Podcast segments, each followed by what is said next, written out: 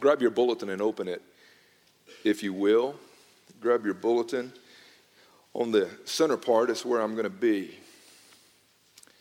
So, we continue our series on 11,000 days. And we've talked about how God is truly for you and your story matters and has redemptive value. Every person in this room, your story matters to God. And God desires to bring about incredible transformation and just a renovation of your soul, if you will. God wants to do that with every one of us. And it blows my mind that He can take uh, even the dirtiest of lives and clean them up and give them uh, direction and meaning. We talked about how the unscripted life is the only one worth living when we start to really live by faith and trust God. It's amazing to see how God can uh, work in your story. I want to share just a few principal thoughts with you today as I continue that. And the first one would be this the first one would be this God desires to free us from guilt and shame. There's so many people that we encounter and so many people that we dialogue with that continue to live in what I call habitual defeat. And what they've done is they've allowed those scars and those pain stories of yesterday to keep you locked up. Now, when you define guilt, guilt is based on something you, have done, but shame is almost an identity statement, it's based on who you are. Where, where guilt is affiliated with an activity, shame becomes almost your identity.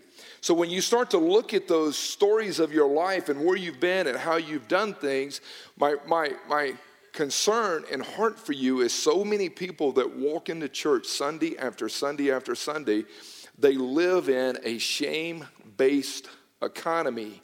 They, they, they've allowed those failures that uh, abuse of yesterday, the abortion, the alcohol, the porn, the drug addiction, whatever, they've allowed that to become the very essence of their identity. And, and, so when they go through life, you see them, they live in defeat, not in victory. They live beat down and not in the joy of the Lord because they live out of shame out of shame.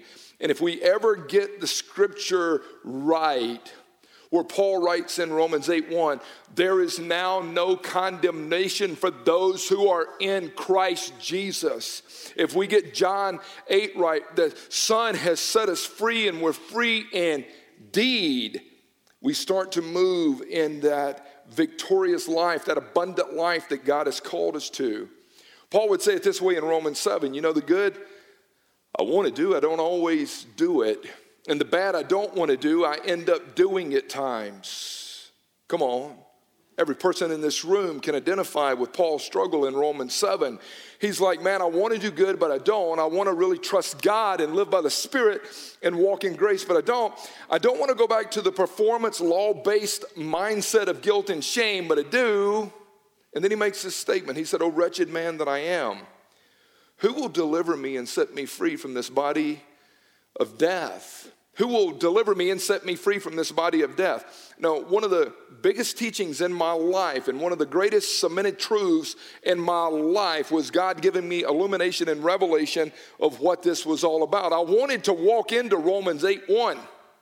I wanted to live in this, there's no condemnation for those in Christ, but I was still living as a wretched, old, pitiful man. Here, here's the portrait. So it's the portrait of a soldier Paul uses in that day who found himself engaged in frontline battle. And so this soldier finds himself being penetrated by the enemy's bullets, if you will. And as he's knocked down and unable to get up, blood is starting to drip, life is starting to leak and he sees himself in this pitiful condition and he cries out, Oh, wretched man that I am. Anybody ever been there? You, are like, I just can't get up another day. I, I, I, just do not have within me the power to overcome this struggle, this addiction, this relationship, this betrayal, this abuse. I, I just can't do it. And that, that's the portrait of he's painting this soldier saying that, that that's what the old wretched, pitiful man looks like. And he's crying out, Who will deliver me? Who will set me free from me? Who will set me free from my circumstances? Who will set me free from this body of death? Here's the portrait Body of death is one of the most powerful phrases for me in that text. And once this illumination in Revelation happened, I'm like, wow, it changed the way I did life. Uh, it, it, it was in the tribes of Tarshish, if you will, of that day where Paul is from. Uh, if, if you and I, Thomas, got into an argument in a heated debate, and all of a sudden we're just, just going at it, and you're going, I had enough, and you take out your 38 cowboy weapon and blow me away. And all of a sudden there's witnesses that see what went down. What would happen is, Thomas, you would be brought before the courts and you would stand before the courts, and the judge would look at you and he would say, Thomas Pickens, we have evidence that demands a verdict that you are guilty of murdering and killing Tim Cash. And so he would look at you and say, Thomas Pickens, your sentence is going to be this body of death. And so, what they would do is they would open up the doors of the courtroom, and a couple of the bailiffs would drag in my dead body, and they would pull me in and in front of the court, Thomas, they would take my body and they would tie me limb to limb, torso to torso, back to back next to you. And your sentence for killing me would be carrying me until the spoils and the ruins and the toxins and the rottenness of me, my dead corpse, eventually rotted you and killed you from the outside in. You were sentenced to death by the body of death. And that's the reason when Paul writes, Who will set me free from this body of death? From all of this stuff I've done in yesterday, with all of this shame and guilt and all of these memories and all of this, thanks be to God for Jesus who was willing to come once and for all and take all of my past and nail it to the tree and say, I, I, don't hold your past against you any longer. But there's a lot of people that walk in here feel like deep in your soul you're doing God this act of worship by carrying all your junk, your sin from yesterday. And you feel like it's part of your sentence and almost assignment before God. But what you're doing is you're continuing to live in defeat because every morning you get up and you see that old wretched man that you are and you're trying to carry him around, you haven't let Jesus set you free. So once we understand 1 John 1 9, that if we confess our sin, he's faithful and just to forgive us of our sin and to cleanse and to cut the ties and to set us free from all of that. Anybody want to be free today? Anybody tired of dragging around old skeletons that have no life to them? Anybody need to let something in your past go today and give it to the Lord? He's already nailed it to the cross. Then and only then can you get to that place of Galatians 2:20 where you say, I've been crucified with Christ. And it is no longer I that lives, but it's now Christ who lives in me. The life I now live, I live by faith in the Son of God who loved me and gave himself for me. So, one of the things I want you to know, and a timeless truth that God rocked me with, was I do not have to live in shame or in guilt or in condemnation any longer. Because if the Son sets you free, you're free indeed. Last July, I, I started meeting with this young man. He, uh, he contacted me and he came over to the office for the very first time and we sat down and talked. And last July, I saw this guy start to move into freedom in Christ. And over the last 16 to 17 months, I've seen a major transformation of the, the working of the Holy Spirit in a guy's life when he gets a hold of his heart. And I asked Antonio Davis, my buddy, if he would share a little bit of his testimony with you this morning. Give it up for Antonio. I had surgery a little about six weeks ago, so I'm not quite there. But how's everybody this morning? Good, good. Um, man, you would think this gets easier. I just did this a little bit ago. Um, and after all the thousands of people I played in front of and all the people that have yelled at me, you would think coming up here would be pretty easy. but I guess when you're, you know, telling your story for a different reason, it's really not that easy. Anyway, oh, and yes, you're wondering, you haven't asked, I'm 6'10". I used to play a little bit of basketball, and I'm more than willing to talk about that some other time. So just just approach me, come with it. Um, so I grew up in Oakland, California. Uh, that's Northern California, Bay Area. And um, for those of you who don't know, and I, I hate painting such a negative picture, but I mean, we're talking Black Panther, you know, drugs, gangs, whatever. And I did all this without my dad. So I grew up in this place, um, unlike some big cities, um, without my dad kind of guiding. He was there, but um, he just took no interest in me. And um, I'm not saying that for a pity party. It is what it is, you know. So my my growing up was with my grandma and my mom. Um, took me to church. We went to a AME church. I really didn't even know what that meant until I was home a couple weeks ago, or last weekend. And it's a African Methodist Episcopal church. Um, Be, because I study now a little bit more, I've looked that up. I know what it means now. But when I was a young kid, all it meant was boring, songs, and when we finished, we were going to get something to eat. So I wasn't learning much in church, but believe me, it was, it was something that I remember. Um, then I, I got to high school, and, and my first girlfriend, her mom was really in the church. And they went to a Baptist church. And I don't know if you've been to a good Baptist church, but there's a lot of good music. There's people talking funny. I don't know what they're saying, but it scared me. Uh, there's a lot of people jumping around in the aisles. And it was all good, it was entertaining. So at least I was entertained. I wasn't bored, but I still wasn't really learning anything. And then I thought about it. I wasn't even really there to worship. I was there for my girlfriend because if I got in good with her, who knows what would happen. But anyway, I was very lucky to grow a little bit. And as my grandma said, don't screw it up. God gave you a gift. I got tall, started playing some basketball, and I got a basketball scholarship. So I went to school at uh, University of Texas at El Paso and uh, played four years of basketball there.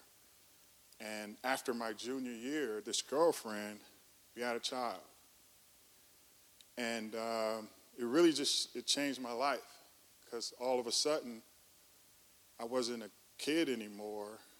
I was supposedly a man with at least some purpose now. I have to go on and study and and from what I understood, make money, take care of my kid, protect this woman and my daughter. So anyway, I played well enough. Um, I got drafted by the Indiana Pacers in 1990. Wonderful thing. Um, but I decided not to go. Skinny kid, no confidence, and it wasn't something I was ready to do. So I played ball overseas for three years. I played in Greece for two years, and I played in Italy for a year. And that first year in Greece, we had another child. And I mention that because there wasn't, in my family, and I get married, later, but in my family, there was nobody married. And some had kids and some didn't. I had four aunts, two uncles, um, and nobody was married. So I didn't understand that.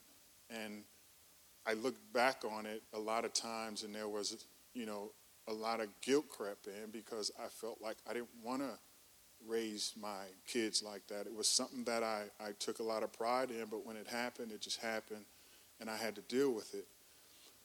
So I play my three years in Europe.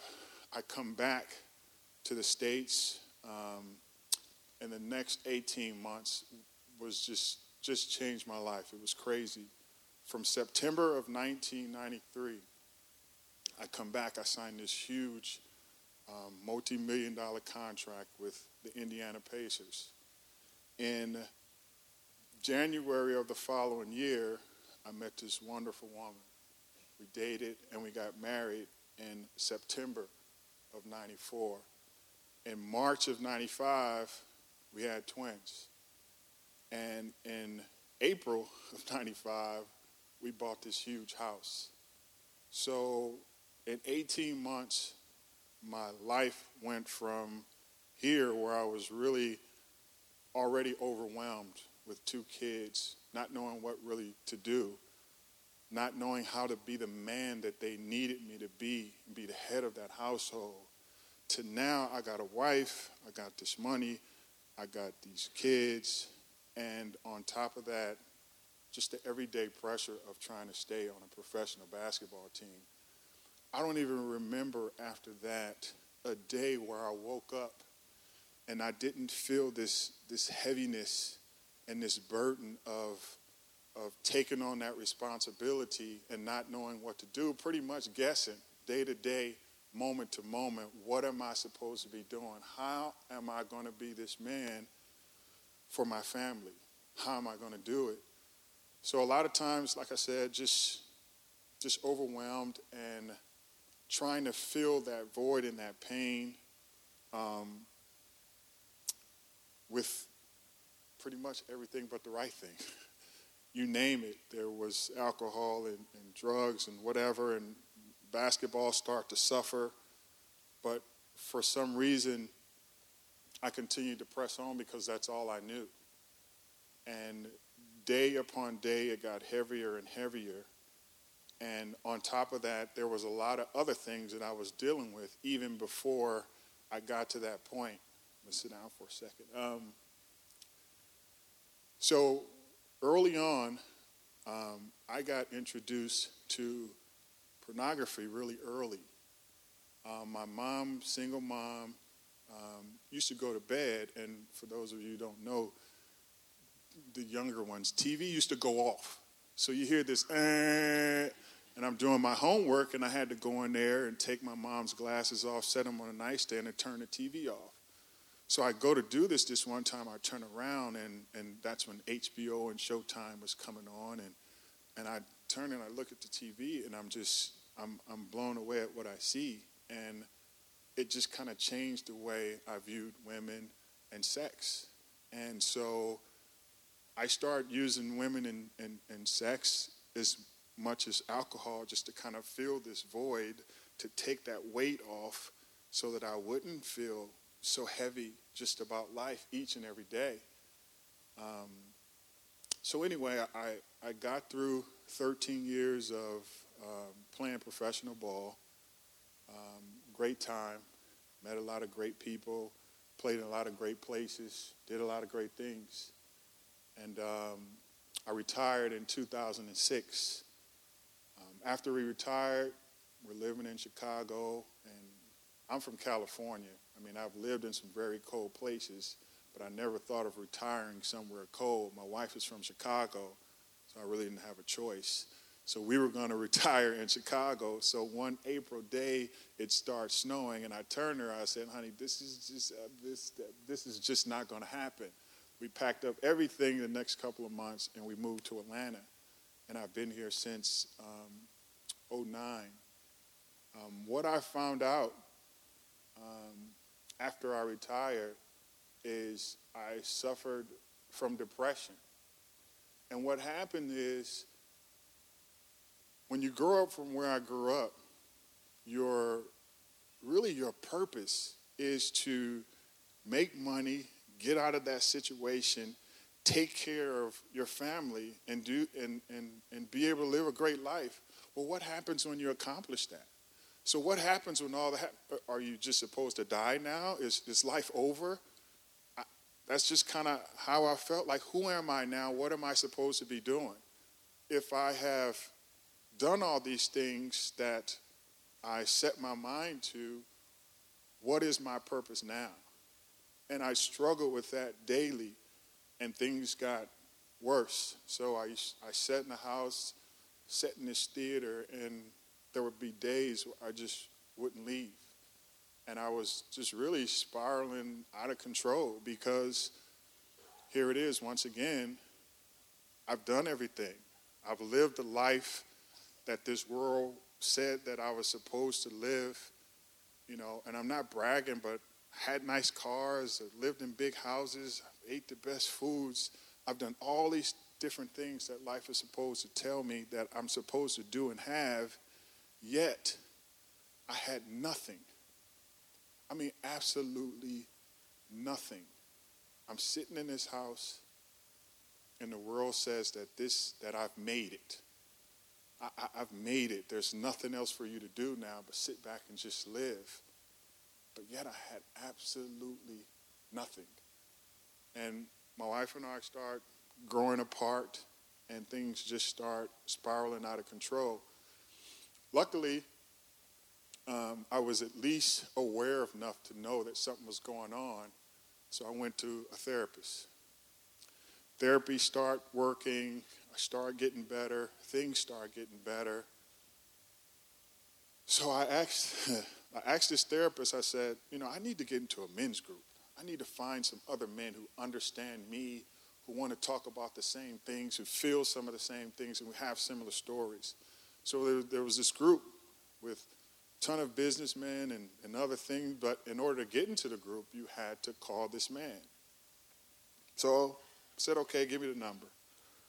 Went and uh, tossed the number around for a little while, but I eventually make this call. And this call was to Tim Cash. And so I called, we set up an appointment, and uh, I never forget, was July 23rd, as he said, of last year. And I call him up, and we finally get together. I walk in late, and um, he, he didn't make a big deal out of it, but he later said, Listen, my time is very valuable. If you're going to meet, you be on time.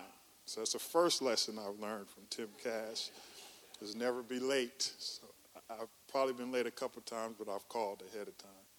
Um, so I sat down and began to talk to Tim, began to talk to me, and for some reason I felt this sense of, man, I know this dude from somewhere. We just connected on so many levels.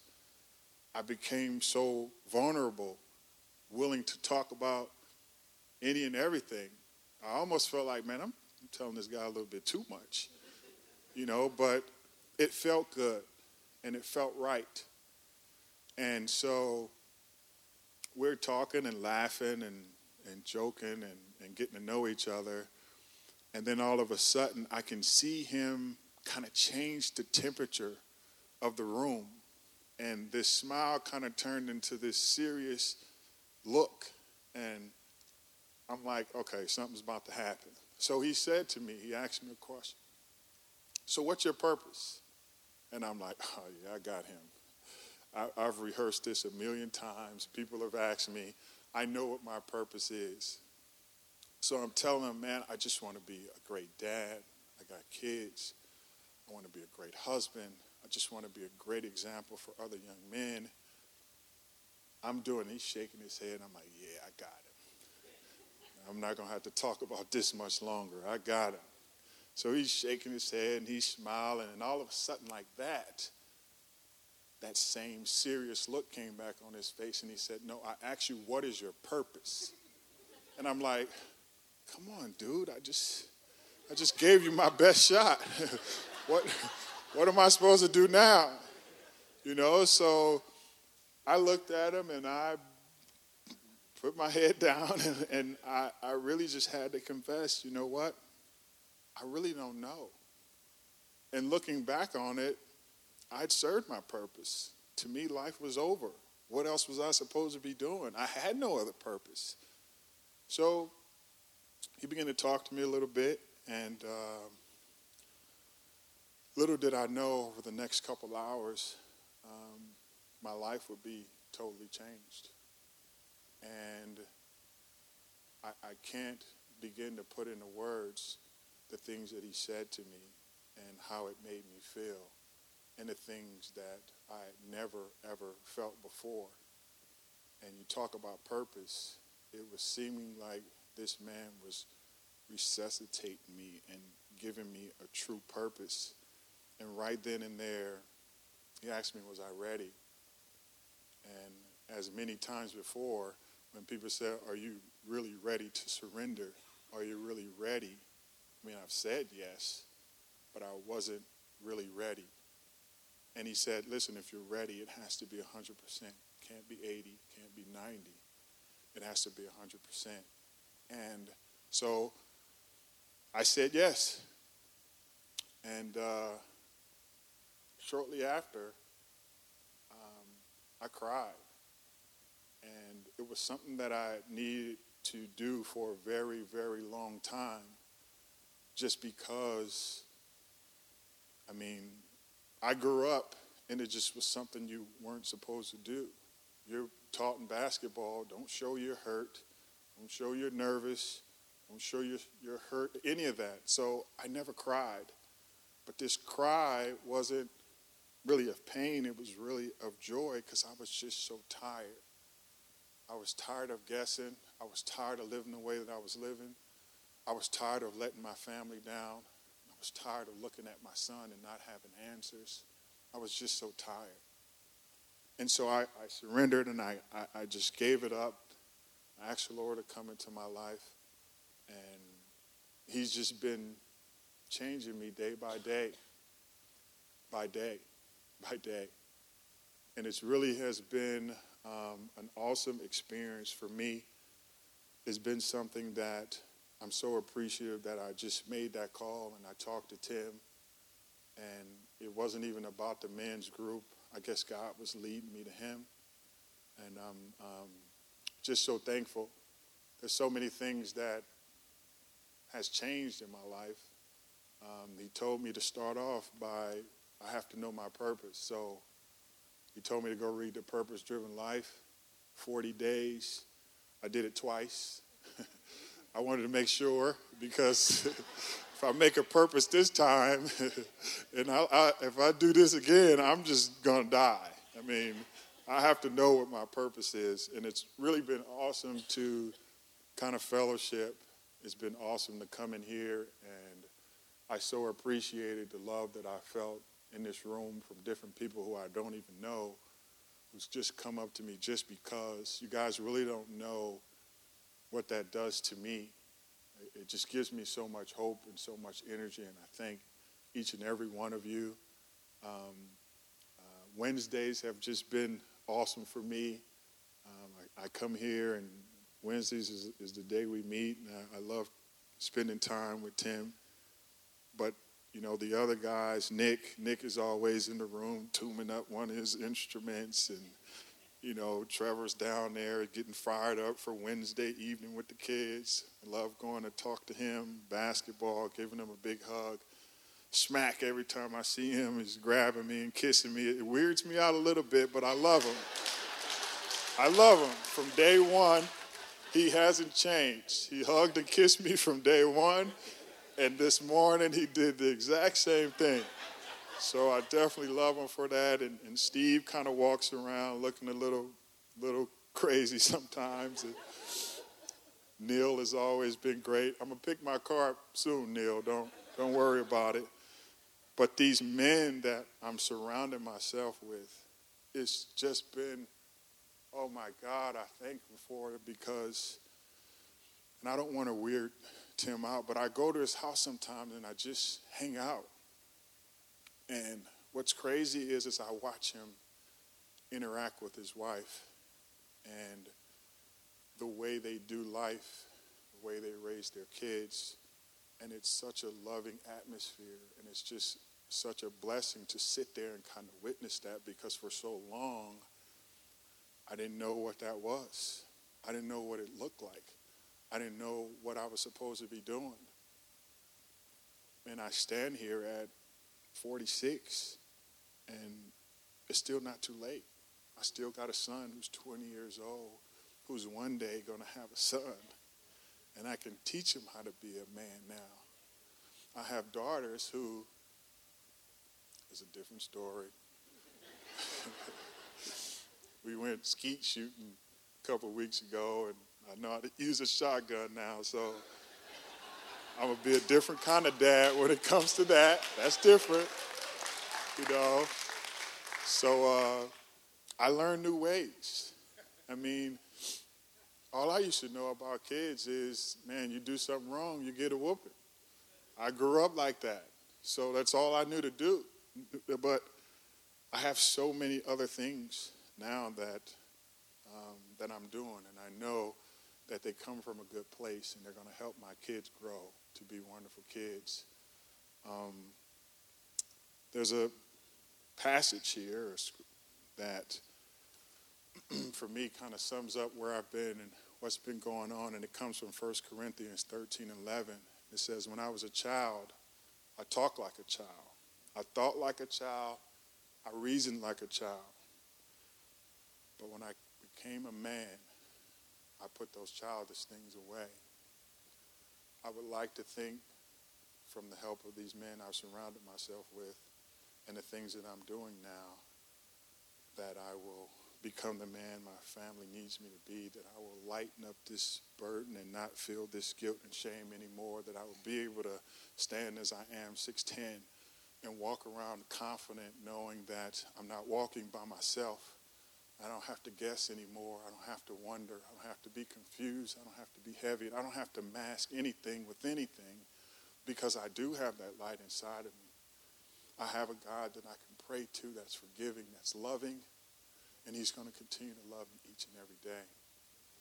And, and it's just a wonderful feeling. And um, I forgot this last time, and Tim told me I better read it. So if Tim tell me to read it, I better. Um, he asked me a couple things that were really weird. He asked me to write a letter from God to myself, which I did. And then he asked me to write a letter from my dad to myself. My dad passed away when I was a senior in high school at 17. And I really didn't have a conversation with him, any meaningful one that I can remember today. But um, I wasn't able to write that letter, and I'm still not there yet. So pray for me about that one. But one day I'll write that one, and I'll be freed of, of that bondage also. Um, but I did write this one. It said, Dear Antonio, this is your creator. This is your heavenly father. I designed you for a purpose. Although you may not know your purpose, I do. Have faith that all I do is by design and not by accident. Trust that your life has not been a waste because I've been watching you and I'm a forgiving God. I'm a loving God. I knew you were going to be a sinner. I knew you would have kids out of wedlock. I knew you would be an habitual adulterer. I knew that you would be a user and abuser of drugs and alcohol. I knew it. And in spite of all this, I still love you. I sent my son to die for your sins because I knew. All I require of you is to spell out is spelled out in my word in 1 John 1 9. Remember this verse. Do you believe me? Do you trust me? If so, why do you not forgive yourself? Why do you carry all this shame and guilt with you? Now, if you got to decide how you want to live the rest of your life? You've been guessing and running for a long time. Aren't you tired?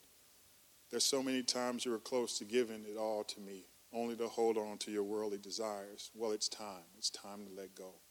I have big plans for you. You've got to trust that I'll be fulfilled, that you will fulfill more than anything you ever experienced. I will be here waiting with my arms open, waiting for the son I love and created.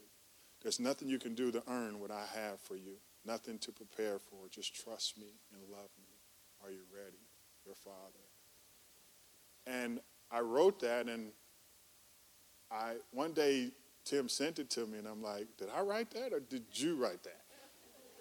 But it just has gone to show, you know, kind of this transformation. And in closing, I am I have so much hope now where I didn't before. We've been studying, and um, we were in Ephesians, So I'm fired up, but Tim is, is telling us where you got to know everybody's story. So when I see Ephesians and Paul wrote Ephesians, I said, well, I, get, I got to get to know Paul before I read Ephesians. So I'm looking, looking, looking for Paul, and there's no Paul. It's Saul. So I'm, I'm reading up on Saul, and Saul was basically a Christian terrorist to me. I mean, he was dragging people out of their house, taking them to jail, killing them, doing all kind of stuff. And then one day, he changed this man, Saul, into Paul, a man of his own heart. And if he can do that for Saul, I can't wait for what he's going to do for me. How about that? Antonio, here's something I wrote a few years back, bro. I call now. The past is history. The future is a mystery. All I have is the present now. With shame filled yesterdays and fear crippling tomorrows, I choose to cling to the present now. Who I was and what I did competes with who I am and where I'm going. I desire to live in the present now. The stains of the flesh and the guilt of my selfishness nailed to a tree, yet at times still haunting me. I will dwell in the present now. What the future holds no longer controls me. Who holds the future now consumes me. I will rest in the present now. Releasing control of what was and what is, I'm bondage free. I've let go. I'm celebrating the moment. I'm embracing the now. God wants to free you today. God wants to unlock you. I'll wrap it with this. I've come to realize that God desires to free you of all guilt and shame, all condemnation. O wretched man that I am, I have been set free by the shed blood of the Lamb of God who takes away the sin of the world. I'm free indeed today. Galatians 5:1 is for freedom that Christ has set you free. Therefore, do not continue to be a slave to all that bondage of yesterday. Let me close you with this thought that to live a life of freedom in Christ, you got to know who you are. You got to like who you are so that you can be who you are. You've got to know who you are. Inside your bulletin, you'll find this whole thing of identity in Christ. And I would highly encourage you to take that and even tear it off and put it on your mirror in your bathroom or whatever but I would highly encourage you to read who God says you are that you are loved and you are accepted and you are secure and you're a significant and you're his child and you're his friend and you're a joint heir, beloved saint. You're justified. You're no longer condemned. This ain't nothing but truth right here. And I heard a long time ago that when you come to know the truth, the truth will set you free. And so I would highly encourage you to get to know who you are in Christ. You've got to believe what God believes about you, and you've got to believe what God says about you, and you've got to walk in that every day. If you do, I'm telling you, the chains can be broken. Just in 16 months of watching this man walk, after that point of surrender, initial surrender, it's been day after day of surrendering again and again and again. You surrender you repent and you respond to the good news of the gospel, but you continue to surrender every day. You crawl on the altar as a living sacrifice and you say, I'm surrendering one more day. Would you take the pen, God, again and write the narrative story that you want my life to have?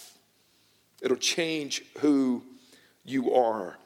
I would highly encourage you to read Psalm 139 and personalize it. That would be an assignment I would highly encourage you to take away. Psalm 139 is such an incredible psalm. Oh Lord, you have examined my heart. You know everything about me. You know when I sit down, when I stand up. You know every thought, every moment. You know where I am. Such knowledge is too great for me. I can never escape your spirit. I can never get away from your presence. If I go up to heaven, you're there. If I go to the place of the dead, you're there. Your strength will support me. You made all these delicate inner parts of my body. You knit me together in my mom's womb. Thank you that I am so wonderful and complex, made by you. You watched me as I was being formed in utter seclusion, as I was woven together in the dark of the womb. You saw me before I was born. Every day of my life was recorded. Every moment was laid out before a single day had passed. How precious are your thoughts toward me, O God. And then David says, Search me and know my heart, O God. Test me and see if there's any thoughts of anxiety or stress going on inside of me. Point out anything in me that offends you and lead me into your everlasting life.